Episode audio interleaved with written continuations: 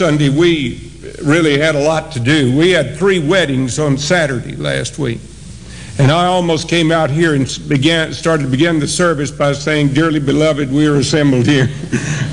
I wish I had now and quit because I didn't get finished with what I said. Lloyd Davis, who brought our report on the Christian Education Committee, did a wonderful job, though, and I certainly commend him for that. Then I had to go over to the Owen High School baccalaureate thing last week and see one of our kids graduate from something. And so it's been a busy week. Now then, back where we left off last week. We were talking about the 13th chapter of Matthew. There are 7 parables in the 13th chapter of Matthew. 19 times the word "here" is used in this important chapter, because in it, perhaps the profoundest of all of the parables that Jesus ever spoke is the parable of the sower, because that shows the response to the Word of God. That's the one with which he begins this chapter, and in which he speaks to his disciples about the sowing of the seed, which is the Word of God. It's very important to remember that the seed is always the same. The seed is the Word of God. The sower is Jesus himself, the sower of the Word of God. The difference, the variable, comes in the response of the 4 types of soil. Those 4 types of soil are present every Sunday morning, or every time the gospel is preached, every time the Word of God is put forth. One type is called wayside soil, which is hard. It holds the seed aloof. It does not take it into the ground. It does not bear fruit. And the birds of the air, which are symbolic of evil, come and steal away that seed so that it never produces anything. It's cynical. It's hard. It's heard it all, and you cannot tell it anything. That needs to be broken up and softened in order to be reached. The second type of soil is probably the one most familiar in America today. It's shallow and superficial. We have never had so many people claiming so many different kinds of commitments, but most of those commitments are trivial, superficial, and are not deep. And therefore, when the sun bears down, which represents tribulation or persecution, they wither away because they have no deep root system.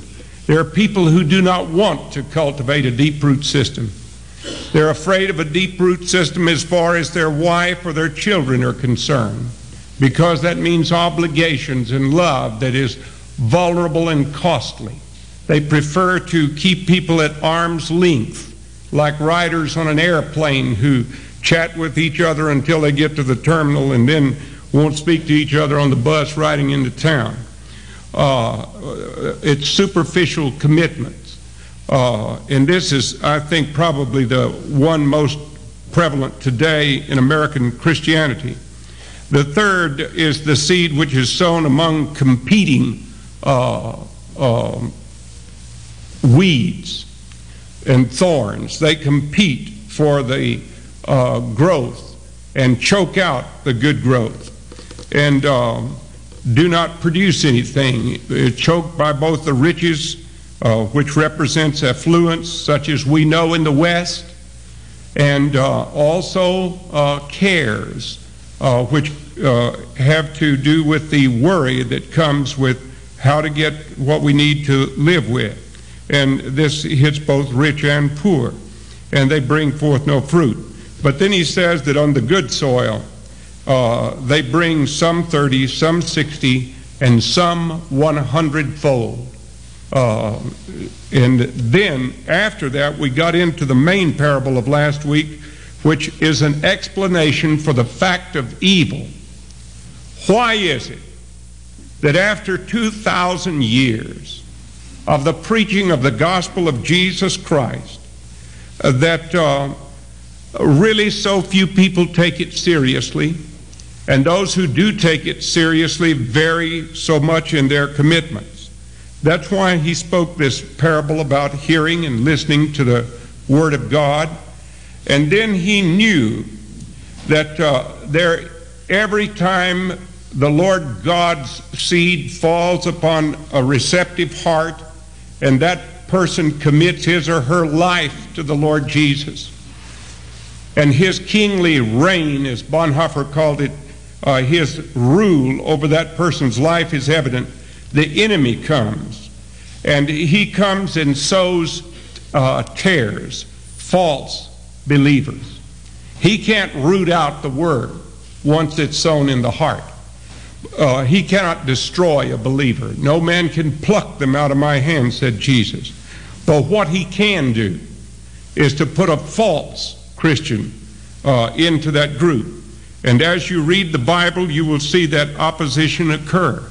You will have false believers. You will have a false church. And you can read all about it in Revelation 2. You will have a false gospel, a false righteousness that you can read about in Romans 10. At the end of time, you will even have a false Christ, an antichrist who comes. And so opposition is there. And now sandwiched in between the parable of the soils and the sower and then the parable of the enemy that comes and sows the falseness comes these two little parables that are our study this morning.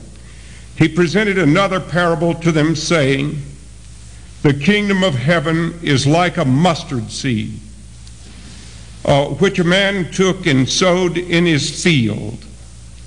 And this is smaller than all other seeds, but when it is full grown, it is larger than the garden plants and becomes a tree, so that the birds of the air come and nest in its branches." He spoke another parable to them. "The kingdom of heaven is like leaven, which a woman took and hid in 3 pecks of meal until it was all leaven." Amen. May God bless to our hearts this part of his word. And now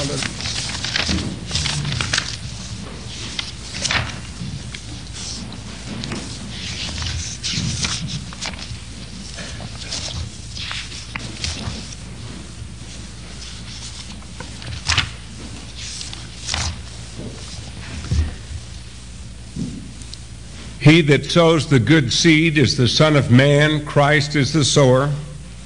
The field is the world, the good seed are the children of the kingdom, the believers who have responded to that word. The tares are the children of the wicked one, the false. And Jesus Christ gives them the fearful title of sons of the evil one.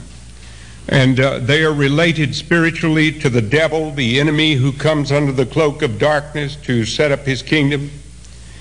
The enemy that sowed these tares is the devil. But if you observe the parable which we saw of the tares, he does this while men slept. I brought to the pulpit today one of our elders, Dr. L. Nelson Bell, wrote a book in which he sought to explain some of the defections in the church from real commitment to Christ, from belief in his word, from a real walk after God to a falseness. And he attributes it to the same thing the Lord Jesus does here. While men slept, an enemy came, and he sowed these evil seeds which we have seen spring up in so many different directions. The tares are not evident. That is, these weeds do not become evident as false wheat until it's too late to pull them up without doing damage to the wheat. And this is what causes the servants to be afraid. And they come to their master and say, "Didn't you sow good seed?" And we're surprised now that we see this stuff that looks like real wheat, which is not. But he counsels them to remember patience. He says to be patient, that I did not promise you ideal growing conditions. This is why in our own time such things as Alexander Solzhenitsyn's From Under the Rubble has told us that in even Soviet Russia there are real disciples of Jesus Christ who have suffered tremendously for their faith in him. It's not a luxurious faith, it's a Spartan faith which has many enemies, but yet that seed can compete because it is the Word of God and it will not be choked out. And we have, of course, seen the same thing true in China as well. There were many people who thought that when the communists conquered the mainland of China, that all Christianity would be extinct. But Christians have suffered through terrible things before, and it may well be that it will take some persecution in America before we come to the type of strong Christian commitment which we need, which does not brook excuses, but which lives out its commitment to the Lordship of Christ. He explains this, Christ does, by saying that an enemy has done it. But he tells them to bide their time, that harvest is coming. And harvest is always the end of the world, and the reapers are the angels. We do not have enough knowledge to always judge. This does not speak of the local assembly of believers, but of the whole scheme of things. But the reapers will come at the end, and when they do, the angels will know, and then this parable of judgment, which so many people have tried to explain away, tells us that God will come, and when he does come, he will judge with a fierceness that is very great indeed. The message of judgment is one which is lacking today, and the new preachers of judgment are the scientists and the doctors who speak to us of nuclear weeds that have come up, and the destruction that may be brought upon us from there. And so the Lord Jesus, having spoken of the opposition to his kingdom and looking into the faces of his disciples, tells them the story about the mustard seed. A mustard seed is a tiny little thing, the smallest of seeds it was referred to then. Now he is speaking here of seeds as against big herbs, if you want to be technical about it. There were smaller seed and there were bigger trees. But this is a metaphor which he is using regarding seeds and herbs. And he says this tiny seed, which is so incredibly small and looks so doomed to failure, will produce a great tree. And into that tree will come birds that will lodge, and there will be an outward growth. And then he speaks of leaven, that a woman hides in 3 measures of meal, which would be the normal amount of stuff that she would bake for that day, bread for that day. And that from this, the yeast, they didn't have Fleischmann's yeast, but the starter, like sourdough bread is started, which she had kept over from some other meal, will be placed in this, and that it will begin its own work. And that work will be carried out to its completion. I believe that this parable, one of the teachings of this parable, and it has more than one meaning, is that our Lord is showing us the value of little things. Jesus had his eye on a cup of cold water that was given in his name. Jesus made a man know that he was responsible if he had only 1 talent. He made a whole group of wealthy people terribly miserable when he saw a poor widow come up and cast 2 tiny little mites, the thinnest little piece of money, into the coffers of the treasury. And then he sees this mustard seed. True judgment will always ask not only how big is this, but how big is it growing to grow? Where will it end? What is the significance? And what are the possibilities that are stored up within it? We see this again and again. When we look at our children, when we see the possibilities of young lives that are taught, that's why these family films are very important today.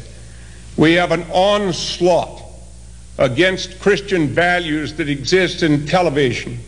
If you saw the news this week, you saw that in Boise, Idaho, a 17-year-old boy who was put in jail because of a traffic violation was stomped beyond recognition and to death by four other 17-year-olds who were in jail with him.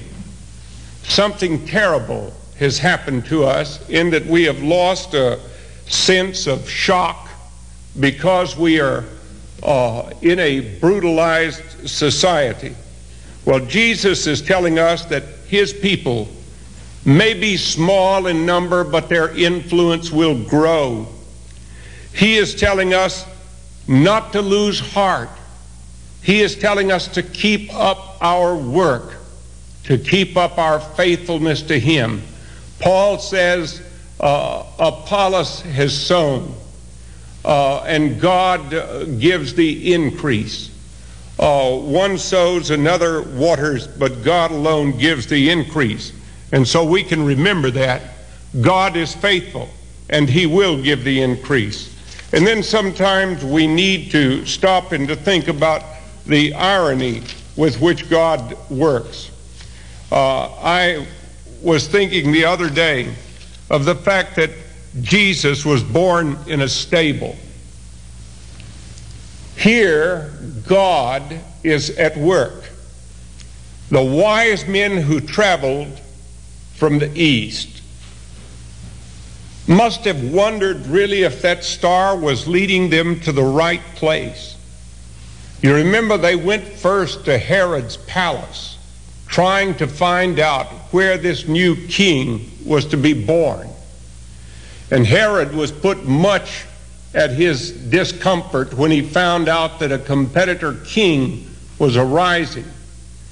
He called a hasty meeting of the Senate to see what was going on and to find out from his people where the Messiah was to be born. And then these wise men left that place and they went to a stable. And I've often told our people at Christmas time that if Herod had his CIA following after these wise men, as he probably did, they came back with a report to him, "Sire, you have nothing to worry about. Do you know what we found? We found a little tiny girl, 15 or 16 years old, and we found a man who is evidently a carpenter from Nazareth. They had so little money they couldn't even buy a place in the inn to sleep. But that baby that they claim is going to be king was born and placed in a stable where there were animals, and oh, the place was filthy because the inn was full of people, and they all got there on camels, and they got there on donkeys and oxen, and it was awful mess. You don't have anything to worry about." But you see what God does? God can take that tiny little infant that is born there, who is his own son, who was conceived of the Holy Spirit, we said this morning, and born of the Virgin Mary, and who is God incarnate. And let no preacher, no theologian destroy your faith in the miracle birth of our blessed Savior, because he is uniquely the Son of God. There's been no other birth like it, and there never will be. He has come into the world in an unusual manner to invade this planet. Last year, or year before last, I recommended to our congregation the reading of Sheldon Van Auken's book, A Severe Mercy, which won many prizes and has sold many, many hundreds of thousands of copies. This remarkable book of how a brilliant English teacher who was doing an advanced degree at Oxford in England came into contact with C.S. Lewis. And he was himself, this man, Sheldon Van Auken, an atheist. And yet during World War II, he had made a promise one night when he saw the mast of the ship making the shadow of a cross upon the water. Someday he had promised himself to investigate the claims of Christianity. And then he had put that all aside and was just a complete atheist. Then when he got to Oxford, he met some Christians who challenged him, his atheism. And as a result of this, he wound up one day in the crowded streets of Oxford, and anyone who's ever been there knows how crowded it can be. And he looked up and saw the top of one of the churches, and there was a cross. And somehow there was a flashback in his mind to that silhouette that the moon had caused the shadow to be cast upon the water. And he remembered that he had promised himself one day that he would investigate the claims of Christianity. And so he goes into Blackwell's bookstore, and he loaded himself up with books by C.S. Lewis, the Oxford Don, who was a famous Christian. And Lewis' most famous book, perhaps, is Mere Christianity. Mere Christianity. Only Lewis would have enough gumption to call a book by that name. Mere Christianity. And he started reading the book, and this challenged him. And he began to think. And he wrote Lewis a letter, and to his utter astonishment, within just a couple of days, he got a handwritten letter back from C.S. Lewis, going down the list and answering some of his objections to belief in Jesus Christ as the Son of God. And it was interesting to me that his most powerful objection to the reign of Christ as God in his life came from the fact that it was all so small. And that's what he wrote to Lewis. I won't use his curse word that he used in the letter, but he swore and he said, but it's just too small. How could it be that a little baby born in Bethlehem could be the God of the whole universe incarnate? How could it be when Pulsar 5 is out there 5 million light years away from us?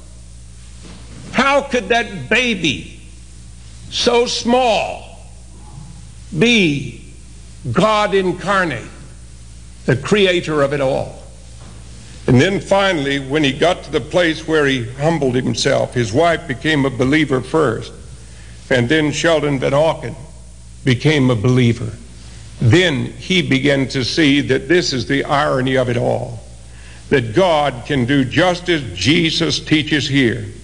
He can take the tiny seed, like a mustard seed, and see it grow until there are believers now all over the world, even in hostile and unfriendly places, such as we see in Russia or in China or in Cuba. And then Jesus says that it's the same principle is taught in the leaven that is hid in 3 measures of meal, because it's going to expand. If you ever looked at leaven under a microscope, you would see it at work. And God is working his purposes out as year succeeds to year. And this is what Lewis was trying to point out, and this is what Jesus is pointing out in his teaching of the parable here. This is what he wants us to know. But he wants us to know, as Lewis wants to point out too, that you cannot be content with mere Christianity. Jesus says, give me all. And that's where the church really has botched it. I don't want so much of your time. I don't want so much of your money. I don't want so much of your work. I want you. If you preach that, most churches would be empty. I have not come to torment your natural self, that is your old life and your old way of living. I've come to kill it. That's what Jesus said. No half measures are any good. I don't want to cut off a branch here and there. I want to have the whole tree cut down, that old nature in you. I don't want to drill one tooth or crown it or fill it. I want it out. Hand over the whole natural self, all the desires which you think innocent as well as the ones you think wicked, the whole outfit. I'll give you a new self instead. In fact, I will give you myself. My own will become your will. This is what Lewis says in Mere Christianity. And then in the Screwtape Letters, which I hope you'll read. You remember what they are. They are letters from a senior devil to his nephew, who is a junior devil. And he is giving him instructions on how to trip up people who are likely to become Christians. And that is really a most instructive book, and the longer I live, the more instructive it becomes as I work in the church. He says, for instance, let people annoy you in church. The woman with the big hat, or the first person with the squeaky boots, or the one chewing gum, or let them drive you away from church and say, well, I'll never go back there again. You see, this is the people who jump from one church to the other because they're looking for a fresh experience. The devil does not want you to be a Christian at all, but if you are going to be a Christian, then at least the devil says, let him be a Christian with some difference, with a coloring, and thus shift the emphasis over to the speciality. What we want, says the devil, is if men become Christians at all, it is to keep them in a state of mind that I call Christianity and. And then he wants an added ingredient, such as Christianity in crisis, Christianity in vegetarianism, Christianity in the new psychology or psychical research. That's come into vogue with the cults in the last few years. You know why he says the Christianity and? It's because we start putting the emphasis on the and instead of the Christianity. The devil continues saying, this horror of the same old thing is one of the most valuable passions that we have produced in the human heart. You see that it's all so simple. That Jesus died on a cross for the purpose of taking away my sins, and that I should give myself absolutely and without question to his lordship. He says when we become bored with that this is an endless source of heresies in religion, it's a folly in counsel, it is the source of unfaithfulness in marriage, and of inconstancy in friendship. Don't let them settle with the mustard seed of Christ. That's too small. However, in all that Jesus teaches us through the parable of the mustard seed, he teaches us that we have hope. All that we need is enough faith to trust in Jesus Christ. That's when he establishes a beachhead. Not being willing to settle with just the mustard seed is the source of most of the heresy in the Christian church. We can't understand it all at one time, but when we give all that we do know to as much of him as we do understand in a completely honest proposition, then he begins to take over in that remarkable way of his.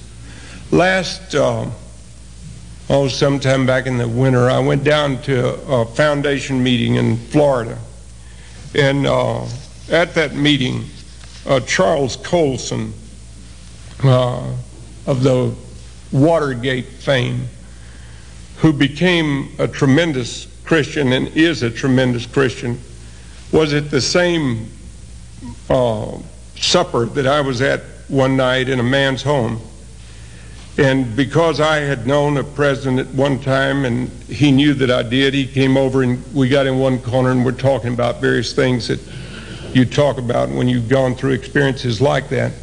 And Colson really fascinated me by his genuineness. Sharp, a very brilliant man. And you remember his conversion. He was reading Mere Christianity. It had been given to him by Tom Phillips of the Raytheon Corporation. And Phillips had had an experience of conversion. He gave this book to Colson, and when Colson humbled himself and became a believer in the Lord Jesus, he gave everything he had to him. And then, of course, you know the experience that he went through in prison.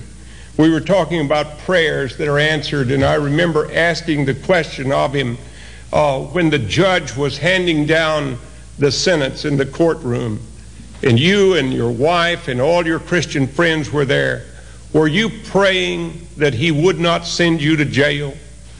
And his wife almost blurted out at the same time he did, "You bet we were. We were praying that he would not go to jail." And when the judge announced the sentence, he was almost struck dumb that here he had become a true believer in the Lord Jesus with everything that he had, and what does he get for it? He's going to jail. It didn't work out like he thought. But I said, if you had not gone to jail, would you be here tonight in this home, and tomorrow morning would you be speaking to the 2,000 men who will be assembled at the prayer breakfast? And he said, not on your life. So you see how God took that strange small beginning and then worked it into something that was reaching many, many people. Well, he told another interesting thing.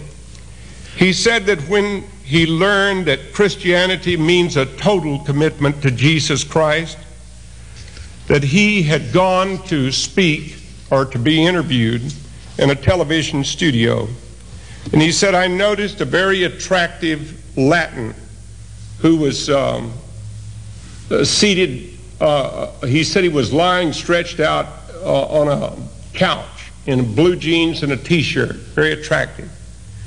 And he said, we visited with each other, and during the course of the visitation, he said, this man said to me, I recognize you and I know you were with Nixon, but he said, do you really believe that Jesus stuff? And Colson said, I do with all my heart. And he said, this man looked at him like he was crazy, a young, attractive boy. And he said, I'd like to talk about it sometime. I wish I could believe it. He went out the door, and Colson said, you can imagine my shock when 2 weeks later I picked up a newspaper and saw that Freddie Prince of Chico and the Man had blown his brains out in a life of emptiness and desperation and despair. Okay, what are you going to do with your life? Kill it? Jesus is saying, give it to me. And even though it be as small as a grain of mustard seed, even though it be as small as the little starter that's placed into the 3 measures of meal, it'll spread and it'll grow and it will accomplish the purpose to which I have designated it. There will be faults, there will be opposition to contend with, but I will work my purposes out, and when the harvest comes, that will be evident. And the bundling up process may be going on now. And then when God's judgment falls, then we'll know the truth, and we'll find out what a severe mercy is. This man found out that it took the death of his wife through cancer for him to know that God had dealt him a severe mercy. For then he really humbled himself and let God be God and Jesus Christ really be Lord in his life. Let us bow in prayer. Our Heavenly Father, we thank Thee for these incredible parables that bring us face to face with the claims of Jesus Christ. We thank You, Lord, that this is the kind of parable that our Lord puts at the doorway, asking each of us how seriously we really are about hearing the truth and understanding the truth and obeying the truth. Lord, we thank Thee that this Word is so good that it deserves to grow in our lives, break through the hard shells, if there are those of us here who are hardened, clear out the clutter, if there are those of us who are cluttered, but most of all, be willing to allow this good news that no matter how small our commitment to Thee may seem, that it's all that we have that we place at Your disposal. And that when we give it all, that You will take it and You will make it grow into what it ought to be. And now may the grace of our Lord Jesus Christ and the love of God our Father and the communion and the fellowship of the Holy Spirit, our keeper and guide, be and abide with us all now and forevermore.